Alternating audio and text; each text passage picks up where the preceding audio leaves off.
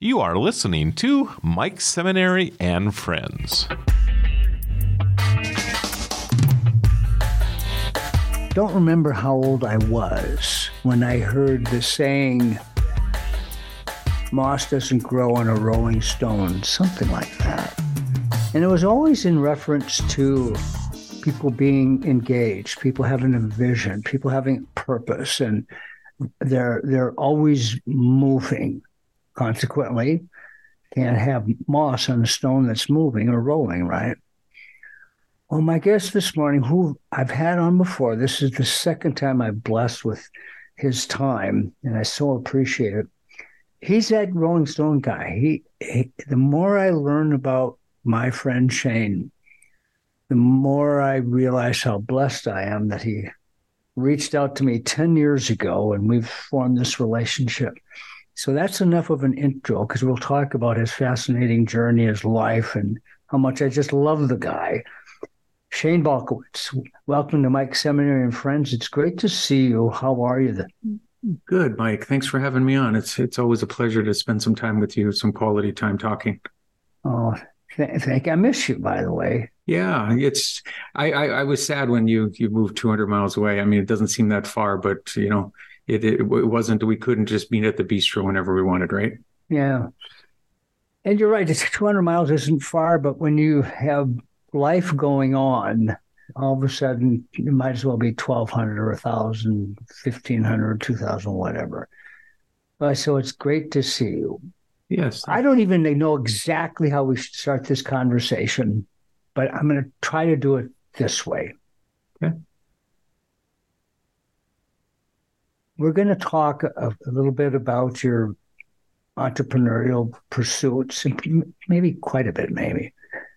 This gift that you have so passionately discovered and became a student and a self-taught photographer in the historic wet plate collodion process. And that's how we got to know each other. But here's something I thought of this morning during my run, and we've never talked about it. Prior to 10 years ago, when you were discovering wet plate and becoming the student and so passionate about it, and such a gift you have, Shane, that's kind of... what was your artistic outlet prior to wet plate? I had none, Mike. That's the thing. I had none. I mean, I would hire painters to do murals in my house. I would hire people to do different kinds of paintings for me and stuff like that. But I never considered myself to have any kind of artistic talent whatsoever. So this is that story of, 43-year-old man. I was searching at the time. So, I mean... I feel like I was killing myself at my day job, the CEO of Balkowitsch Enterprises. And to give a little background to the company, I started this in 1998 with my mother, Sharon, with $50 in inventory. So she was running a little antique booth, and her rent was like $75 a month at the end of Main Street, you know, those little antique booths that they have. Yep. And she was doing about $30 a month in sales. And this was the time of eBay. eBay just came onto the scene, and she asked me if I could put 3 items out for her. And, you know, with the computer background and stuff, I said, sure, Mom. I was going through nursing school. At the time, I became an oncology nurse. I was a charge nurse at Med Center One for 5 years up on the oncology floor. So I had a little time in the evening, and she brought these 3 items over, and we put them out. And lo and behold, they sold by the morning. So we thought, wow. Do you have some more items to put out, Mom? And we just started slowly putting these items out. She would go to garage sales and get items, or go to an auction and get items. She'd bring them back to me. And I was still going through nursing school at the time.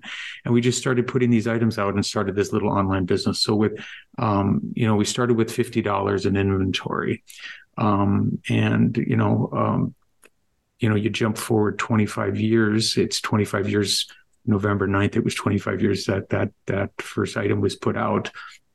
Our little company's done in excess of $130 million in sales in that time frame. And, you know, in the last 3.5 months, I've retired, I've sold the company, and I've decided to make other pursuits. But me, the finding of my artistic outlet was a dire situation for me now looking back at it. Like I was, when I say I was killing myself at my corporate job, I don't, you know, people say, oh, he's just metaphorically killing. I was killing myself, Mike. I physically thought I wasn't sleeping at night. I was working 7 days a week. I was just, there was this burden, you know, my brother worked for me. My mom was my partner. And, you know, trying to keep everything, you know, I had children and family and all the things that we all chase.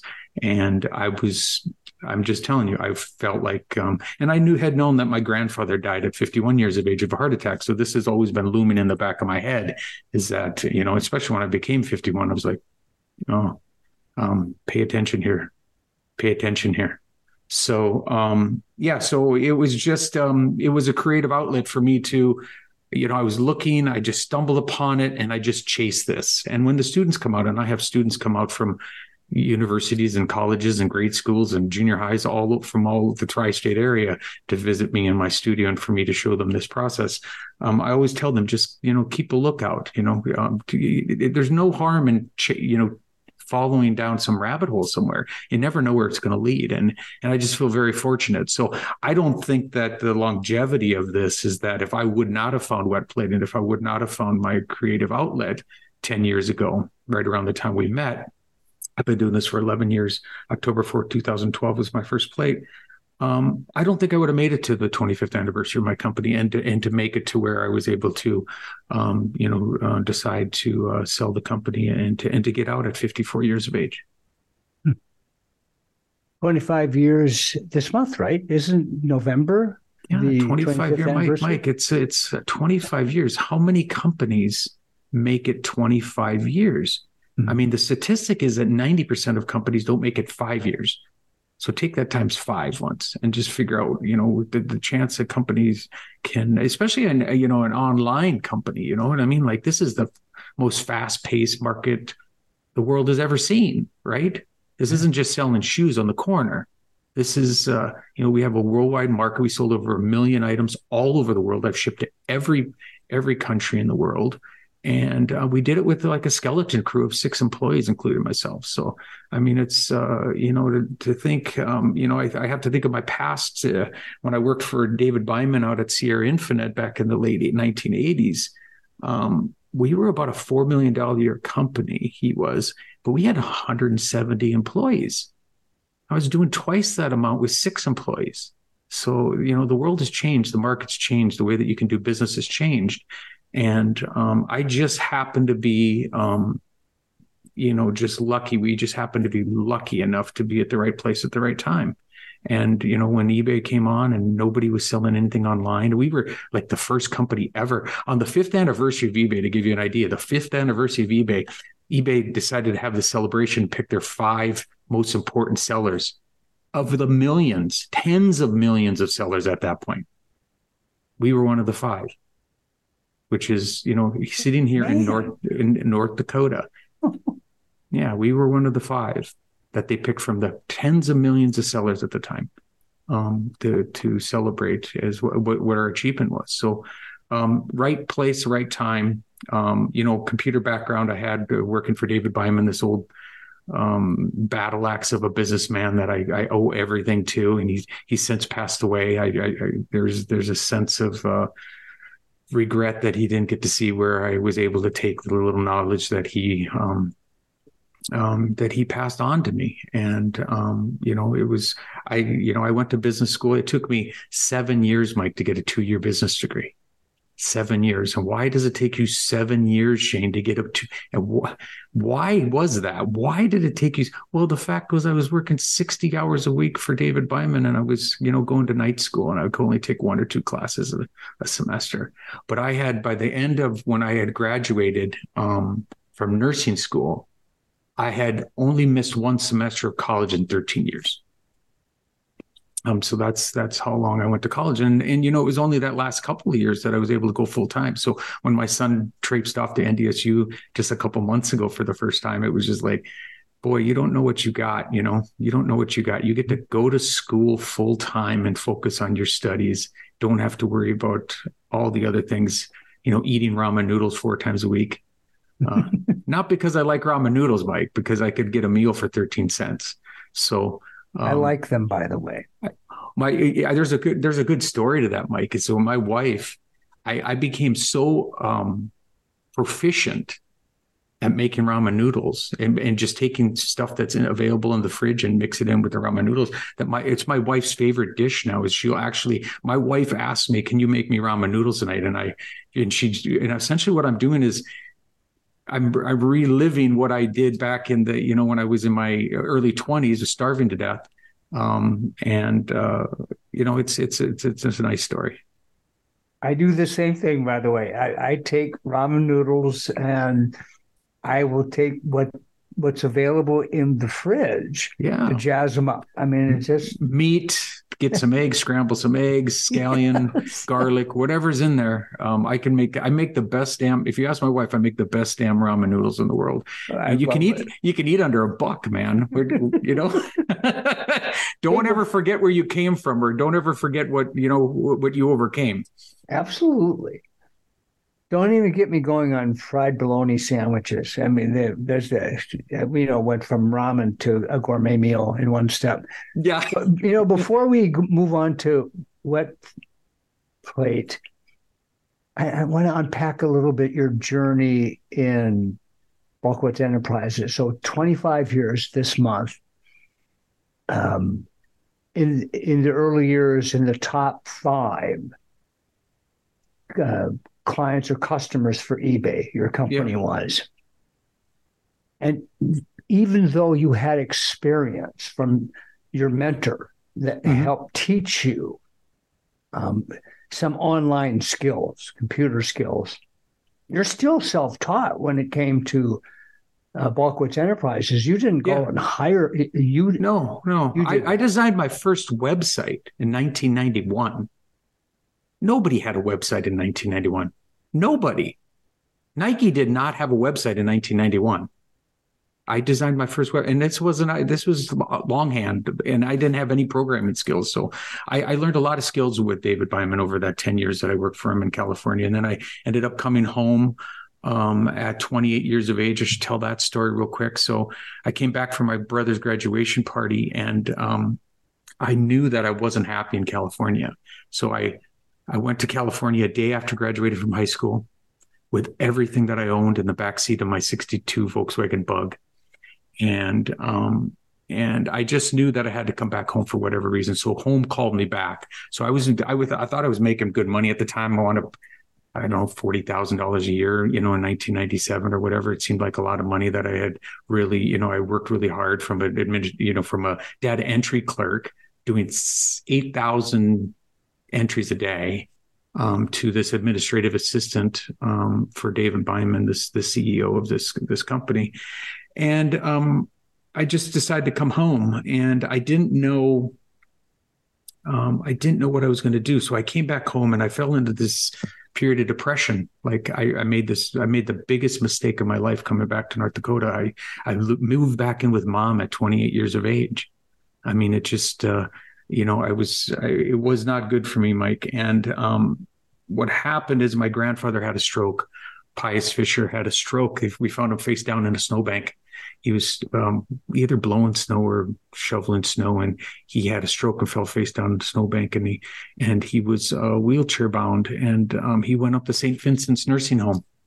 And in this period of me being rather the lowest period of my life that I can think of, I went to see my grandfather, and I would spend, you know, my visit to my grandfather turned into a visit every day to my grandfather. I got something from spending time with him, and then I got something from visiting with his neighbor, and I got something from helping someone eat some food down at the cafeteria, and I got something from pushing someone down to the church in a wheelchair. So I spent my 10-minute meeting with my grandfather every day became, I'm at the nursing home for 2 hours a day helping out. And one of the nuns came up to me, and I don't know if she identified my bedside manner, but she said, we have someone who's passing away tonight that has been a resident here for 30 years.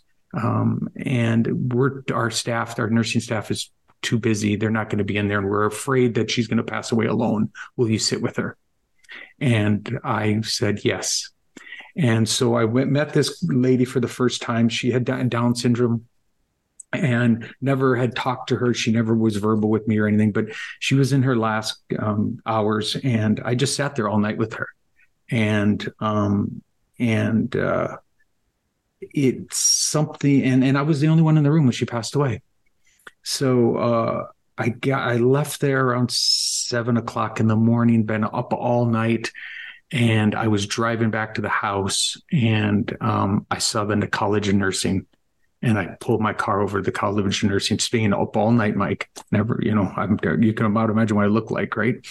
I just had this wonderful experience with this lady, being there with her when she passed away, and asked to see the dean. I went up to the secretary, said, "Can I see the dean?" And the dean was in the other room. He said, "I'm in here." And so I went in and just cold called him. He said, "Have a seat." And I told him my story. And I said, I'd like to be a nurse. And they had already closed. Like back in that day, there was only so many students. There was like 25 students or whatever. And there was maybe 100 applicants, 75 applicants or something like that when I was, at this time. And they had already closed their selection. And he told me, get to BSC, take these classes. You're a business major. You got a 2-year business degree, but you wouldn't have none of these sciences. You got to get these sciences, anatomy and all your organic chemistry and stuff. You get to BSC up here, you get these classes, and I'm holding your place next year. And that was my way on to becoming an oncology nurse. And I continued to volunteer. So they'd actually give me a pager. The nursing home gave me a pager. And anytime they had a resident that was not doing well, that needed some care, some personal care, one-on-one, and they didn't have family there, they would page me, and I would go up, and I would spend time with the residents and sit there with them as they passed away. So the death and dying thing, and I'm trying to come all the way around to this story.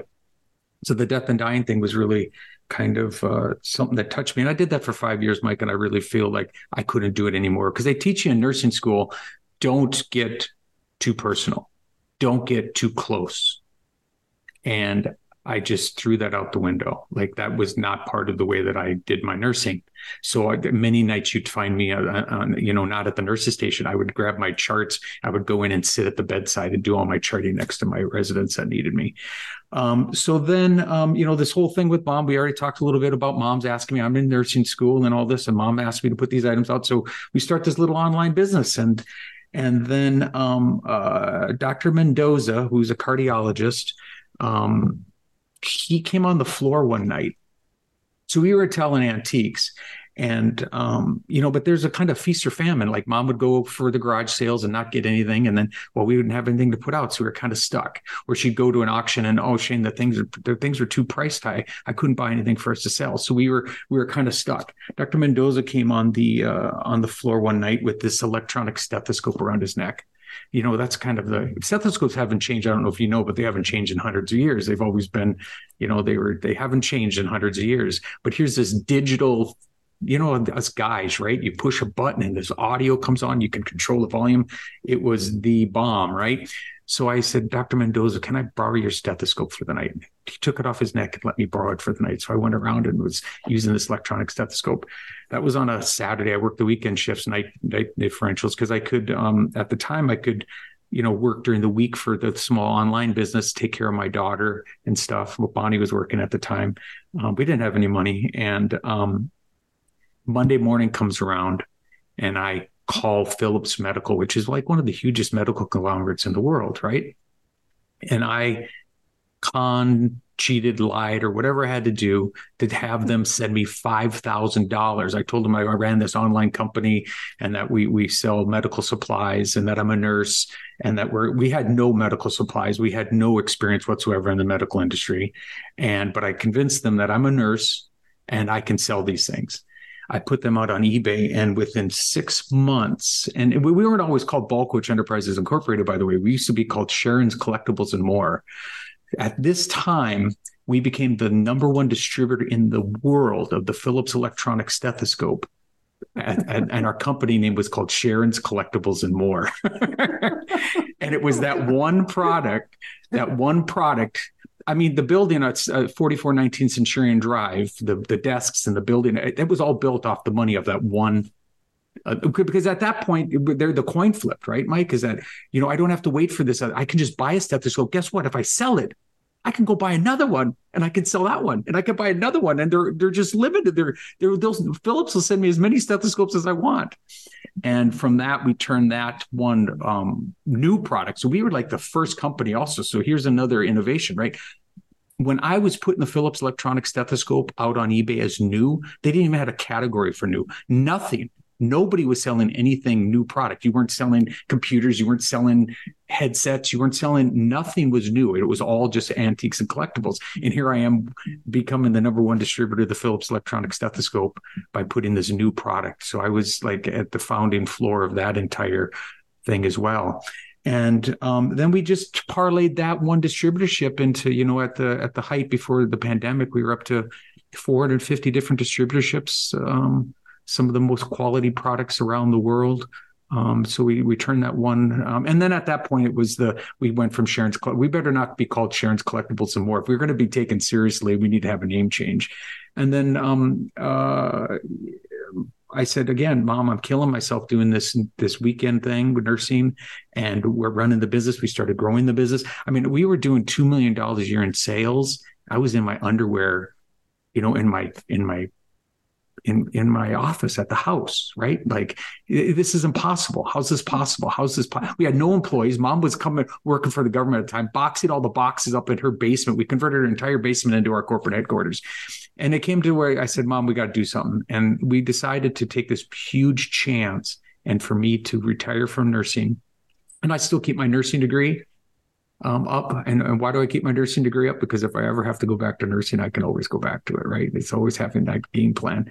And then we built this 6,500 square foot facility, put desks in, you know, fiber optics, computer systems, servers, all this stuff. And we moved in this building with just me and my mom part-time and my brother part-time. And we just gambled on ourselves. My mom moved the entire inventory from our basement to our corporate headquarters, 6,500 square feet in that big, huge warehouse. You've been in it, right? Yep. One minivan full.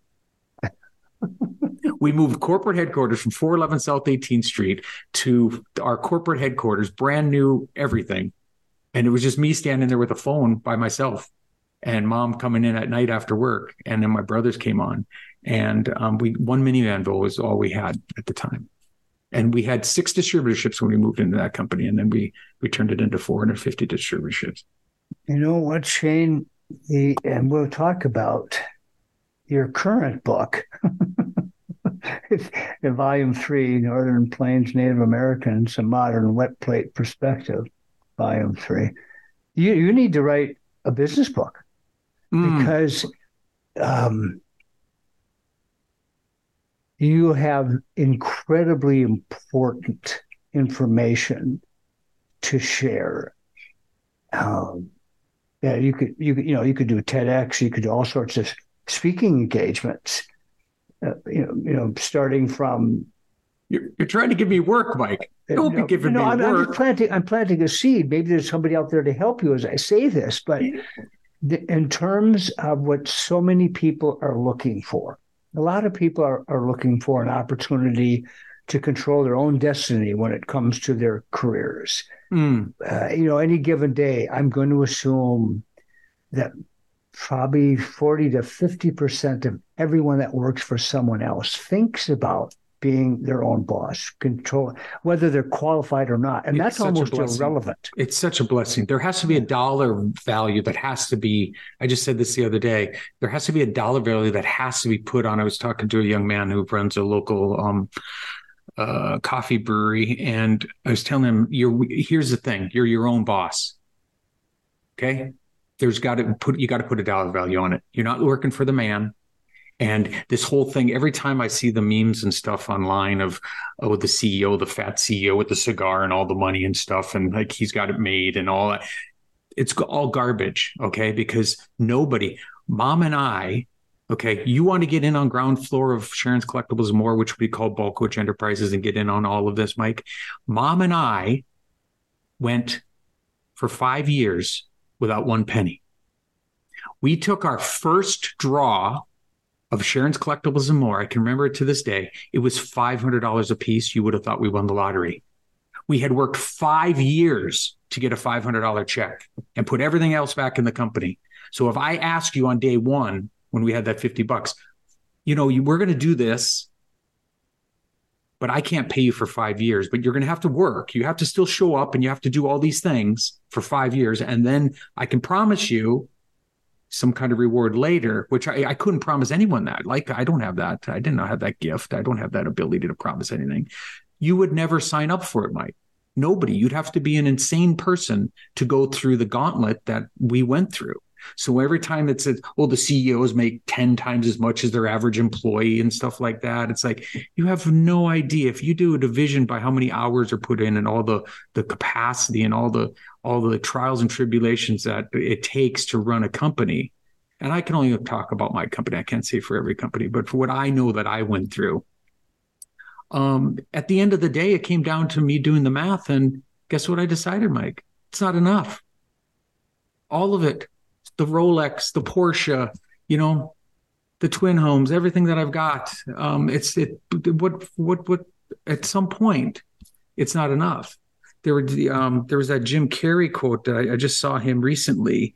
He says, one of the most successful actors of our time, right? And comedians, right? Right. I've done enough. I have enough. I am enough. And Jim Carrey spends his days throwing paint on canvases and has essentially walked away from the business. There's so much wisdom in that I can't tell you. I don't think you win this game of life.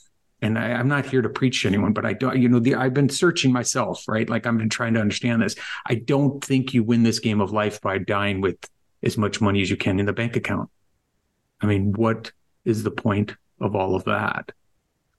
So, you know, there's been a lot of soul searching, and we can talk about how I, really briefly, if you don't mind, how we, cause it's a good story, how I got out of this. So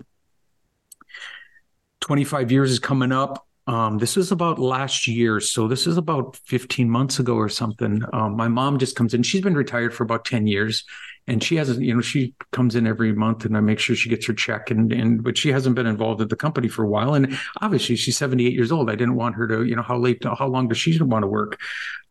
So she comes in on one day, Mike, and just was visiting or whatever. And she sat in this chair across from my desk and it was I hope I can swear. It was a shit show at work. It was just, you know, she saw me dealing with some distributor, probably some upset customer and maybe an employee. She just sat there.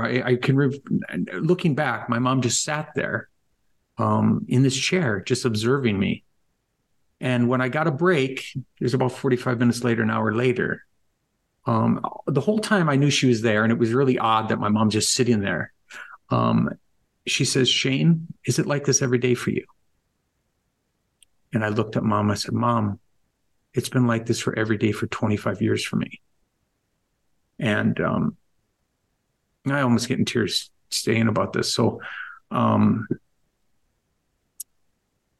she says, "I don't want this for you." She says that you gave me everything. And I'm going to give you everything. I'm going to give you my half of the company if you can find a buyer. And so my mom brought me into this crazy thing, right? 25 years ago, she asked me to put these items out. And then 25 years later, she's given me the best gift that I could ever possibly have imagined. Mm-hmm.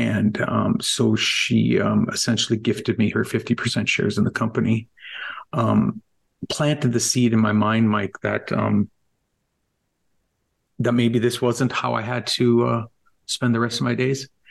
And I still had a lot of work to do, and so I found this online broker and met with him. That had to go through 3 months of just god awful, you know, proving everything and showing your worth, and then valuation process. And then he says, "Well, we're going to go to market."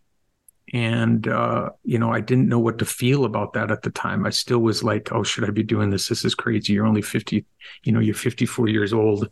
This seems insane, Shane." Can you pull this off? And right away, we started getting offers, and they were right around the price that we were looking for. And, you know, I never could have retired without my mom giving me her half, but with her giving me her half out of the generosity of her heart. And she said to me, you know, Shane, I have everything. You've given me everything. I'm completely set at 78 years of age. And, I want to make sure that you're set. And, we found a buyer, and then it was 7 months of due diligence, which was very painful.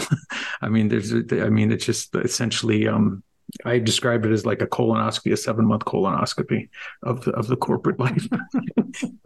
I joked with the new buyer. I said, when are you going to take the camera out? I mean, sorry for the nursing. I apologize to your listeners for the nursing jokes, but it's like, when are you going to take the camera out? Like, you know what I mean? Like, you've seen everything. I mean, you've been out here, you've seen how we operate. This is what we do. We have 25 years of profits. I mean, what company has 25 years of profits every month? I mean, it was insanity. So, and then I remember we were at the bistro, and the bank called and said, my mom was there and my brother was there, and they said the wire came through, and that was, you know, on June 30th, and I knew that I had to do 6 months. So December 31st. So this is November 15th. So in 45 days from now, I will. You have to do 6 months. It's a rather complicated business model. So the new owners, coming in, and, we're teaching them everything. My brother took care of my brother. I gave him compensation from the sale as well. He got some of the proceeds, and then he got a 5-year contract to run the company as I step away. So it's freaking amazing. It's freaking amazing to get out at 54 years of age. It was unexpected. My mom, like I said, my mom brought me into this game, and she took me out of this game. It was just the most fantastic thing what she did for her son. She tells me she just realized how hard I worked for everyone in my family, and that she didn't want that for me anymore. That that we're only here so long, and we need to find out what's important. Again, Shane, I think you need to find a way, at least have somebody ghostwrite it, the entrepreneurial's dream book. I mean, so many things you just covered. Let me just cover them briefly. You weren't entrepreneurial. You didn't have artistic skills that you were aware of. Not at all. To become a nurse, you said yes to somebody in a nursing home to spend the last moments of life with a person you didn't know. You were depressed at the time. You took that opportunity as you drove home to go into the nursing school, talk to the dean, got enrolled, graduated, pursued that career, and still have maintained your nursing certificate. You saw a doctor with a tool you weren't familiar with. You asked permission to borrow it. All these things that entrepreneurs have to do, where you're putting yourself in probably uncomfortable settings for yourself, because that's just part of the deal. Yeah, $5,000 worth of stethoscopes and not knowing that you could sell them. Yeah, I had no proof that I could sell them, Mike. I had a belief that I could sell them. Yeah, I had no proof though.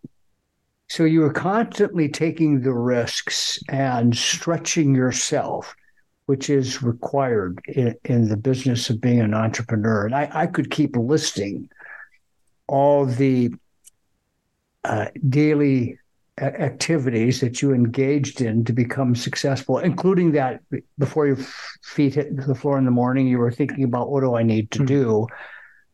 This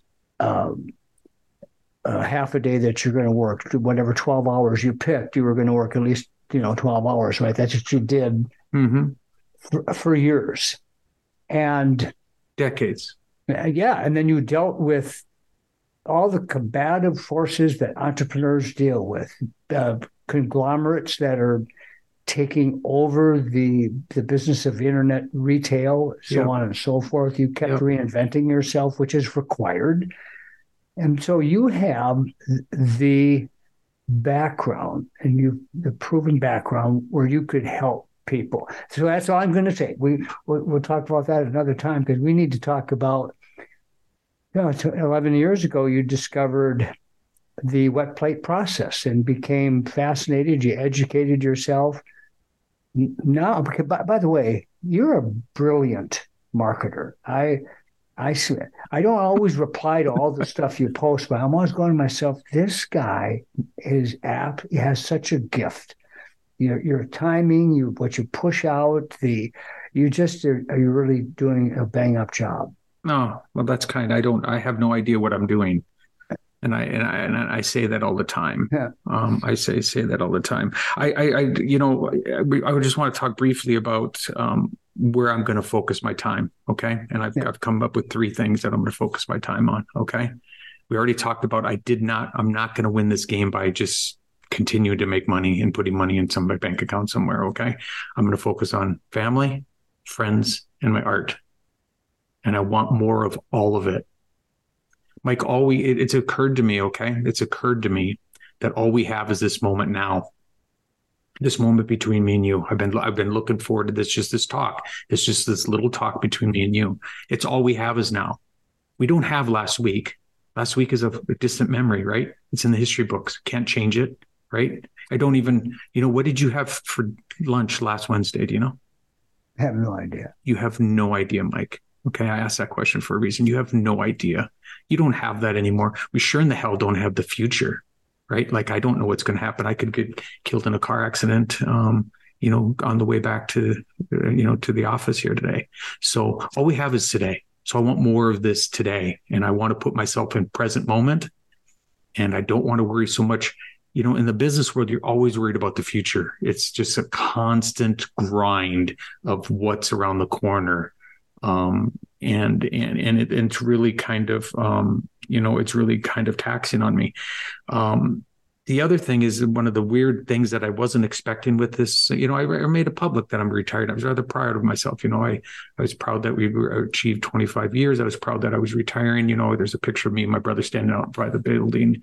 And, it's our little fairy tale story. And I'm not looking, people ask me one thing, is, well, what's your next thing? Like, what do you like? I look at them and like, I won the lottery and you're asking me to win the lottery again somehow.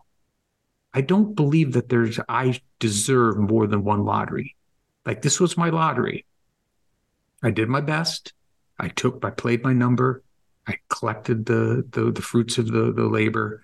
But I don't have any desire to find the next biggest thing. I don't know if the guy, Victoria's Secret, the story about the Victoria's Secret guy? Mm-hmm.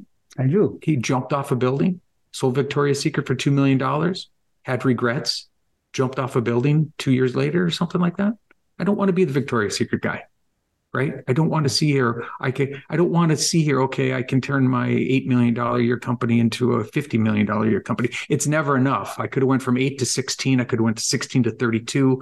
I could have went to 32 to, to 74. It doesn't matter, because when you're at 50 million a year and you lose 25 million a year, you feel like you're a loser, and it's a bad perspective.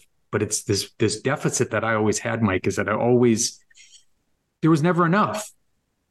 There was never enough in the business world, because I always was like, when I went into business, I wanted to do more. I wanted to do more. I wanted to do more.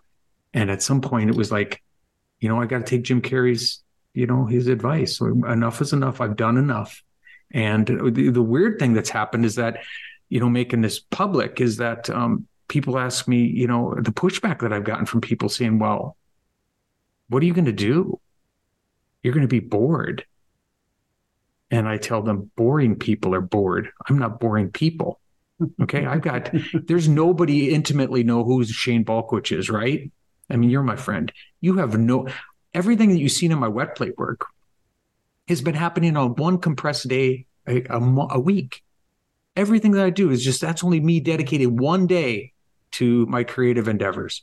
And now I'm not going to say I'm going to do wet plate in 5 days a week, because I'm picking up the kids from school and cooking meals at night. I'm enjoying vacuuming the house, Mike. I mean, I'm enjoying vacuuming the house. I put my headset on, and I'm vacuuming the house, and I'm just spending time with the family that I just didn't have that before. I was just so, you know, people are just, you know, the people have a problem with me being 54 years of age and retiring. And it was something unexpected. And I don't know where, maybe you have some insight on that. But, you know, people, I've gotten more pushback. Is that, are you crazy? What are you going to do with your life? And I think back to like the John Lennon song, you know, about the wheel going around and how he decided to get off the wheel. And people told him, you know, that you must be crazy to give up the life that you had with the Beatles and stuff. I try to find, you know, little tidbits of wisdom in all this stuff that these other people previously have gone through. But this isn't the game. Is we're only here. Sam Harris, a philosopher, said, every person you have ever met, every person will suffer the loss of his friends and family. All are going to lose everything they love in this world. Why not be kind to them in the meantime? Okay. So we're all going to lose. And he also says that we're going to do something in your life for the last time. You and I are going to have our final kiss at some point. You know, you're going to kiss a loved one for the final time. You're going to hold the hand of your child for the last time. You're going to have a cup of coffee for the last time. You're going to, you know, and maybe this, I don't mean to be too morbid here. Maybe it's my oncology nursing speaking out, but I've held the hand of many, many, many people as they passed. And I know one thing. Nobody on their deathbed ever said it stated to me. And this was my profession, right? Like this was my occupation. I was an expert at this. I wish I could have worked another day. Yeah. Nobody ever said that to me. What did they always want to do? They wanted to spend one more day with that special person in life. They wanted to do their hobby one more time, or they wanted to do this one more time, or they wanted to see Paris one more time. These are the things that people want. Nobody ever says, if I could have just went to the office for another 8 hours, you know, my life would be complete. So if we take that at face value, and if that has any value at all, you know, and I know that I'm fortunate to get out at 54. I mean, I don't want to take it for granted, and I don't want, but I want to make the best of it. And I just want to do the best things that I can. I want to be there for other people in my life. I want to spend it with the people that are important in my life, my family. I mean, I just, you know, it's just, these are just the kind of lessons that I've tried to learn, and I'm new at this. And there's people that are much older than me that are much more knowledgeable than I am. But these are some of the lessons that I've been trying. I've been keeping my feelers out and my ears open for years, trying to, why are we here? And we're surely not here just to work every day. I understand we have to work, and not everyone gets to, you know, my level of success. And I get that as well. And I have some guilt in that regard as well. I feel like, why me? Why do I get this? Why is this opportunity made itself to me? Why can I do this? And I have other friends that I care dearly for that are, I see them struggling financially and in their relationships and stuff like that. And there is some guilt there as well that I have to, that I'm trying to deal with, is why did you get the lottery ticket, Shane? The golden ticket. Willy Wonka just blessed you with this golden ticket. I'm smart enough to know not to ask for another golden ticket. I'm smart enough to know not to try to pursue another golden ticket, because we know where that can go. Yeah. Well, before we move on, the people that question your decision, you know, always consider the source. They're confused. Some of them are envious. Most people mean well. But I didn't state it to be braggadocious about it. Sure. I just, I don't know. I'm not sure, Mike. I don't have any answers for it, but I know that our society does not want people to get out early. Well, there is a portion of society that don't like it when other people have success. That's there's, you know, 7 deadly sins. You know, that's the envy thing, where people get envious. But so you talked about family, friends. Let's talk about the art a little bit. Yeah. In a in a short period of time, 10 years, and pretty much just on Fridays, you now are in 74, I think the number is 74 as of museums yesterday, or archives around the world. Your work is literally being archived and stored in incredible places across the planet. Most recent, I think, was Shailene Woodley. I think I said her name right. Yep, Shailene Woodley, yep, the actress. The actress, and that one is in Los Angeles. Yeah, this City Historical Society, Los Angeles City Historical Society took that plate this week. What is it like when you are notified? What kind of satisfaction do you derive when you are notified that a piece of your work, where you're focusing on someone else, because you're always very others focused and centered when you're doing your work. How do you feel? What does that do for you when you receive notification that this is taking place? Well, I feel it's had a lot of work. I mean, that this just doesn't come easily, but I feel gratified because the person, it's not about me per se, it's about the fact that Shailene Woodley's, these are silver on glass images. They'll be here 1,000 years from now. I mean, when you make an object, and I say this all the time, when you make an object that's going to be here long after you're gone. And again, you see some of this, the synergies here with the oncology and the death and dying. And then all of a sudden now I find these objects that I can create and they're going to be here after we're gone. These are the things that drive me. So, when do you get the opportunity, 300 years from now, for someone to say your name? I mean, most people don't get that opportunity, right? Like Abraham Lincoln gets that opportunity. There's certain celebrities that get that opportunity. But 300 years from now, someone can go to any one of these archives. And like you said, I've got plates at the Smithsonian, the Library of Congress, the University of Oxford, just to name a few. 300 years from now, an archivist can look at one of my plates, take it out of its sleeve, and I look at the front, and they may like the image or not like the image. Doesn't really matter. They turn it over, and on the back of that plate, it says, the date, the plate number, whose photograph is, in the plate. And then it says, by Shane Balkowitsch, Nostalgic Glass, West Plate Studio, Bismarck, North Dakota. It's just a fabulous kind of time capsule thing. And we get so stuck in the fact that history is in the past.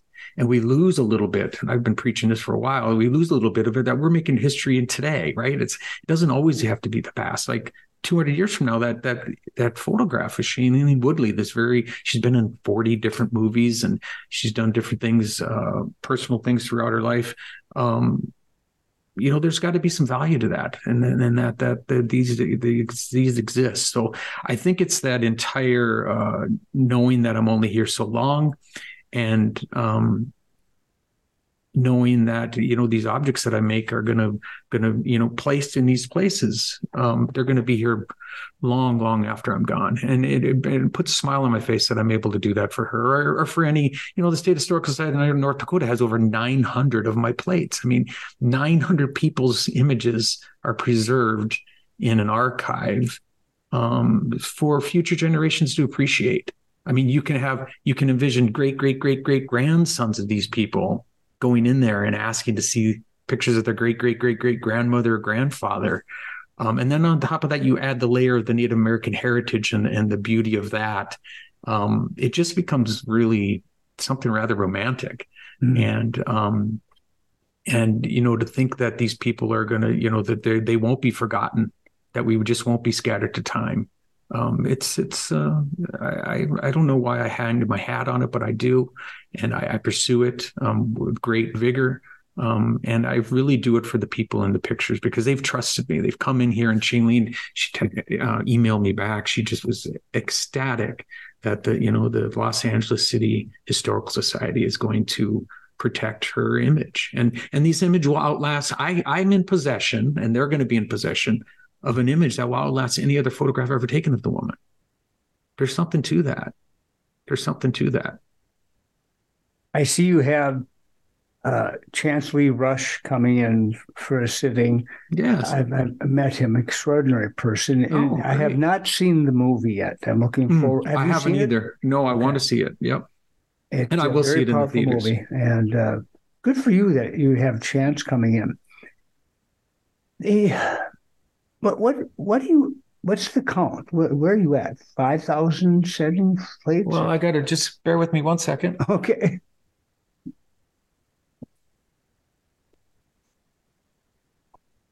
$4,872. So let's just call it 5,000 for the sake of doing easy math.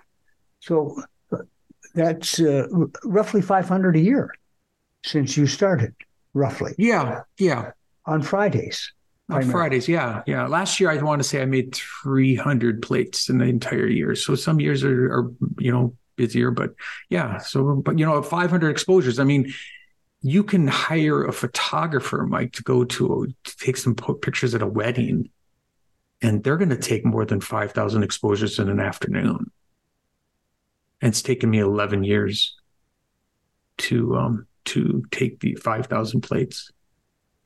When you bring students in, whether they're from Mary or BSC, wherever they're from,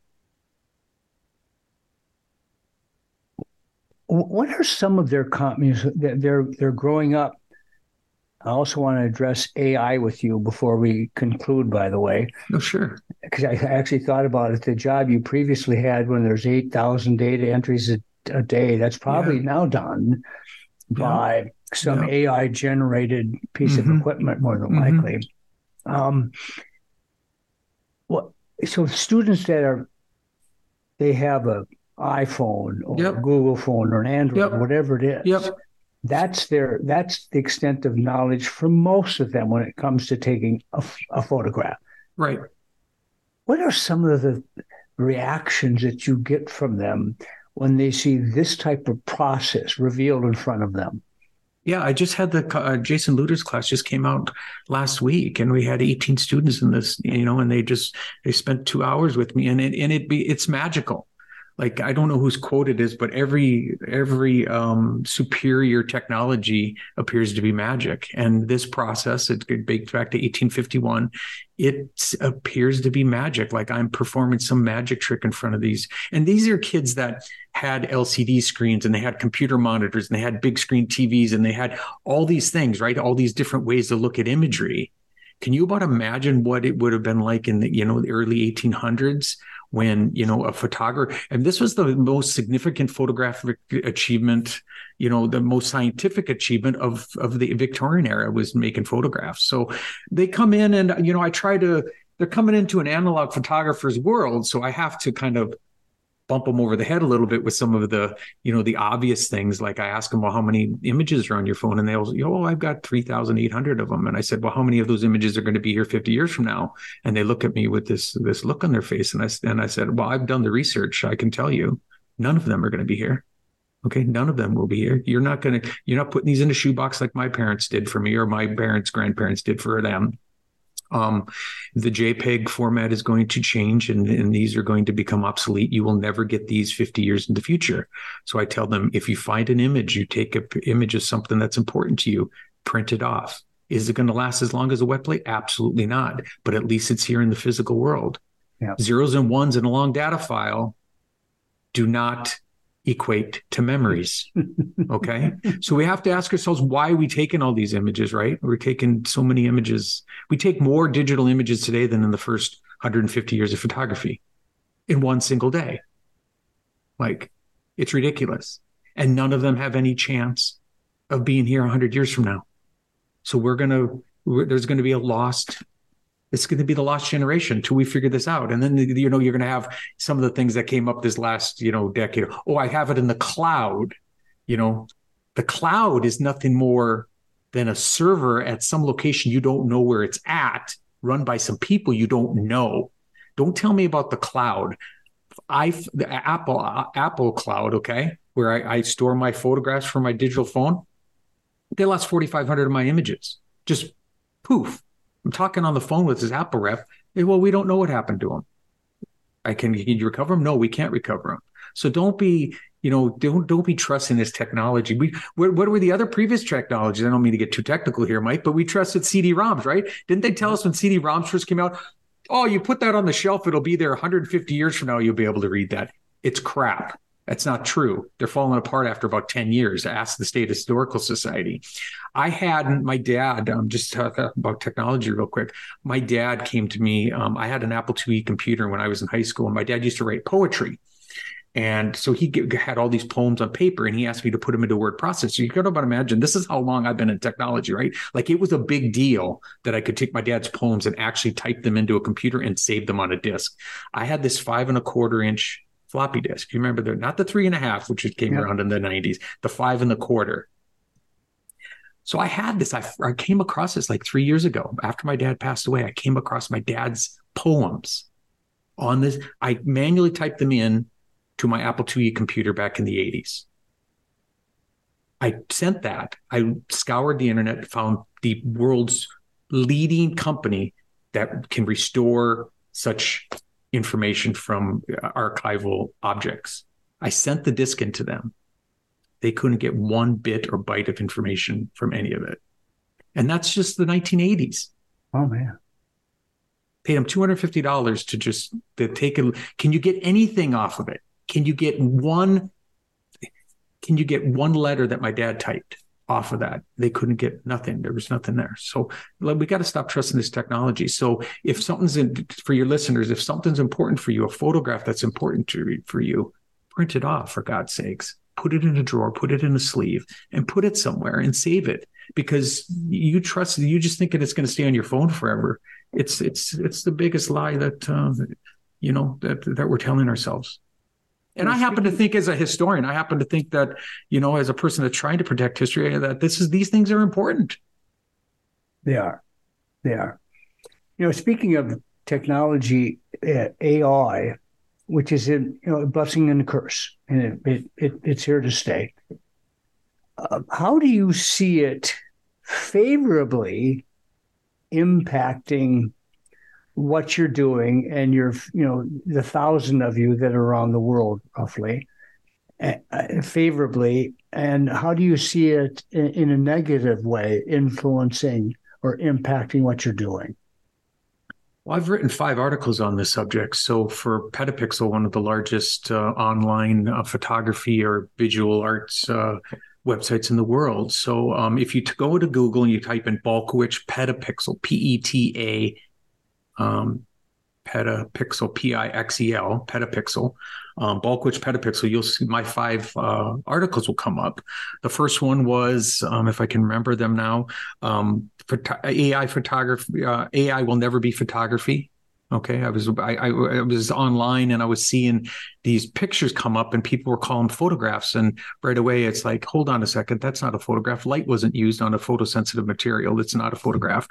I talked about how it's going to affect our history, that you can make, they're joining like Martin Luther King with Elvis Presley on a roof of a hotel or something. And I mean, they were never on a hotel together, and that it can affect history as we know it. That image could get away from us. This AI image could get away from us and go into the future. And someone could actually believe that Elvis Presley with Martin Luther King were on the top of this hotel or something. These are the kind of things that I've talked about in these articles. As far as what it can, I want to point... We need to stop pointing AI at art, okay? Art happens to be something us humans enjoy doing, okay? It's one of our pleasures. Let's have, I joke, let's have AI. I did the meme. Can AI clean my toilets, please? Can we start with that, okay? Can we know the power of this technology, right? Can we get AI working on curing cancer, please?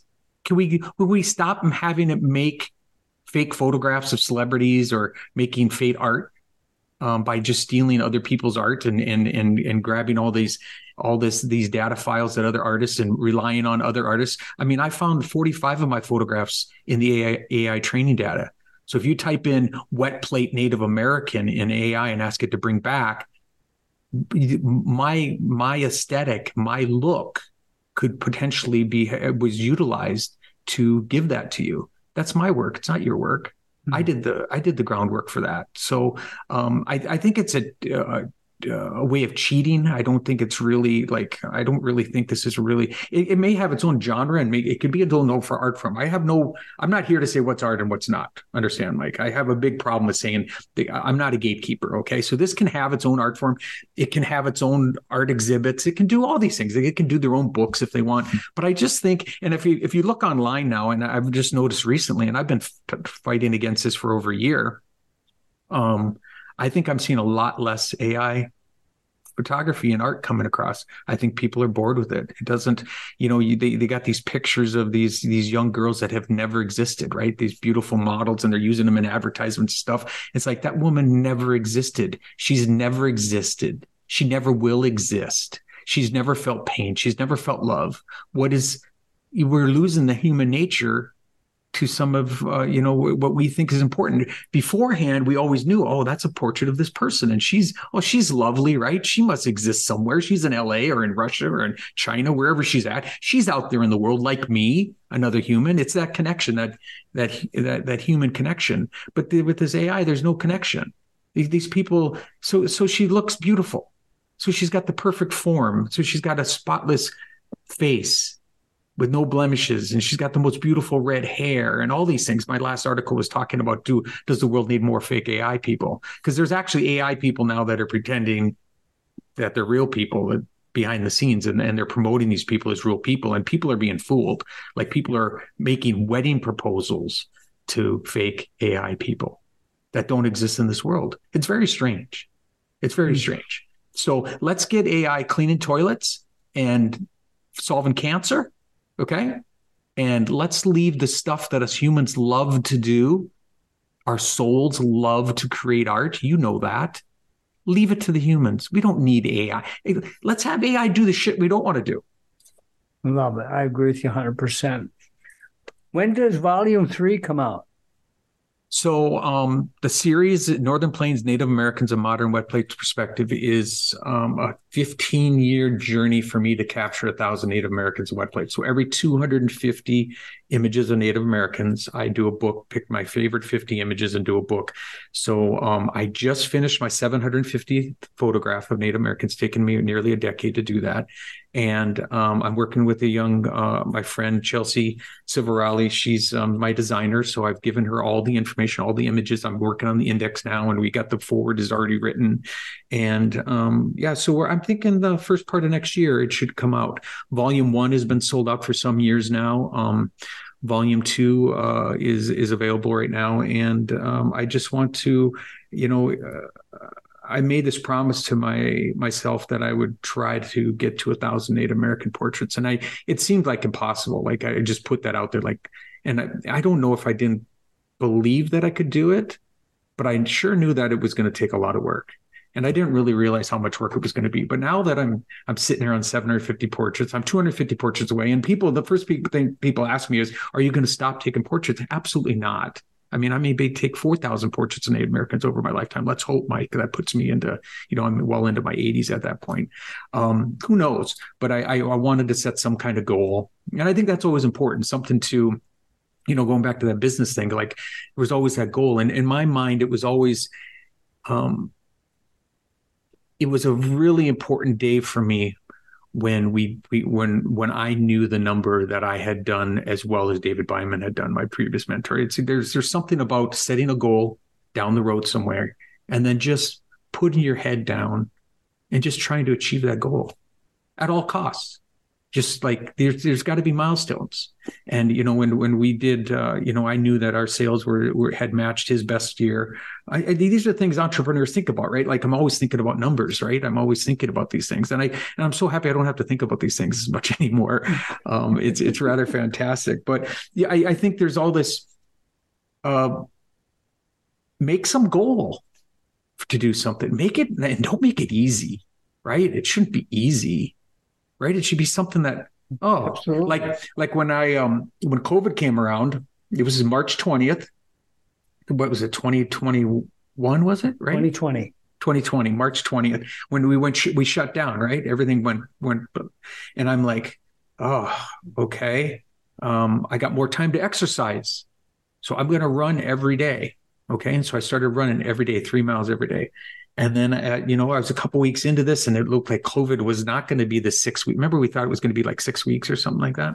It's not going to be that. So I thought, okay, I'm going to run 3 miles every day for a year. Okay. Well, that's like nearly 1,200 miles. I made that a goal and I ran every day, and it doesn't, maybe 3 miles every day doesn't sound like a lot to some people. So maybe it sounds a lot to other people, but you have to run 3 miles every day, no matter what. And during that time, Mike, I got COVID, and I mean, I'm coughing and hacking and I felt like crap. And I got up that morning and I'm like, I can barely walk. And I told myself, you know what?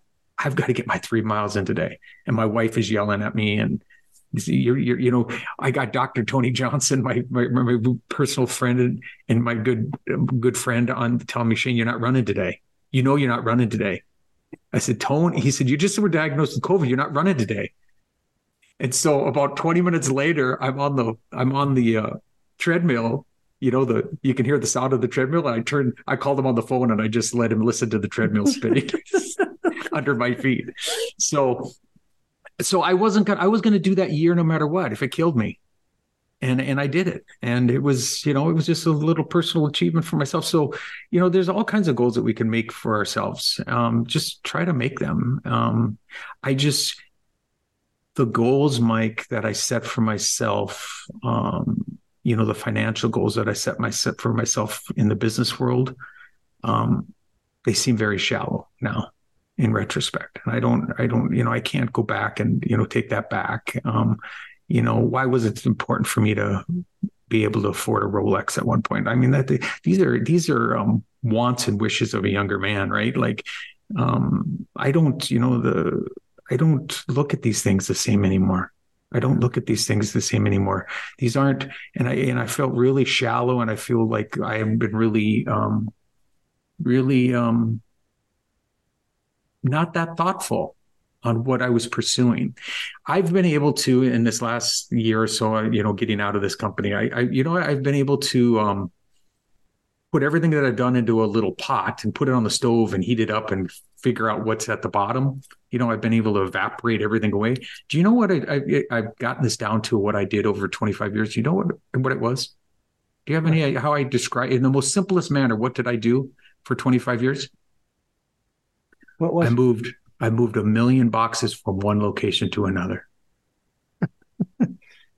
You want to put your name to that, Mike? You want that to be the reason that you're on this planet? You want to be known for that?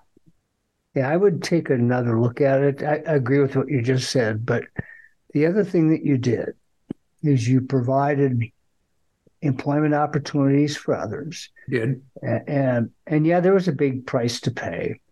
You were able to provide for your beautiful family. Like I never could have imagined, Mike. I never could have imagined. We grew up on the South Side.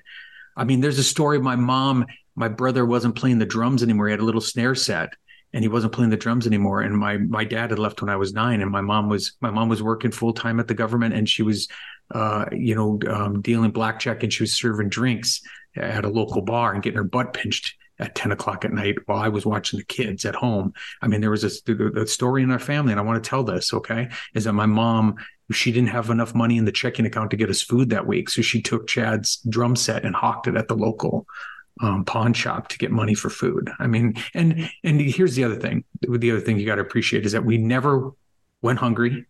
We never were wet. We always had a roof over our head, and we always loved. So, I mean, she did an amazing job. But you just have to remember these little stories, right? Like I can envision now my mom putting my brother's drum set, how hard that must have been for her to put his drum set in the back of her car and drive to the pawn shop, and then to sell that drum set, that snare, to get money for food.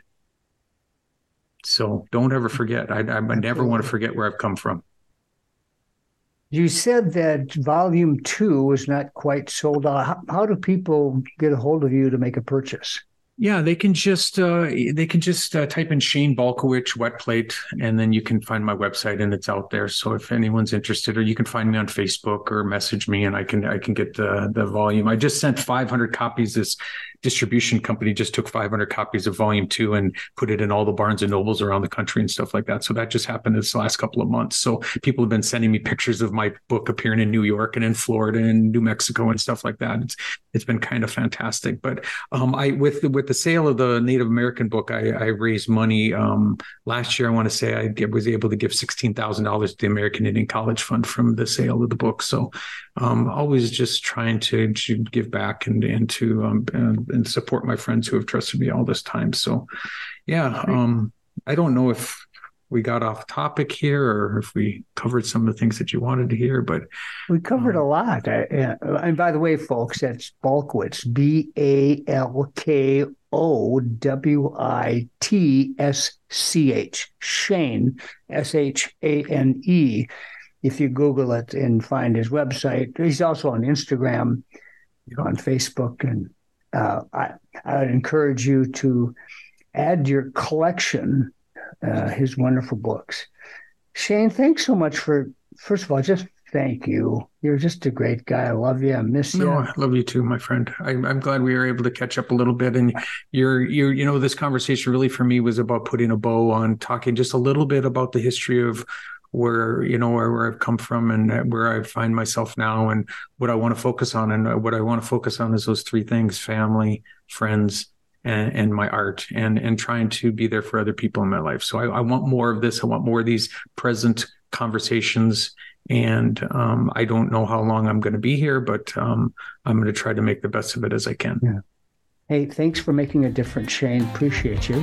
I appreciate you as well, Mike. Thanks for everything. Take good care. Okay.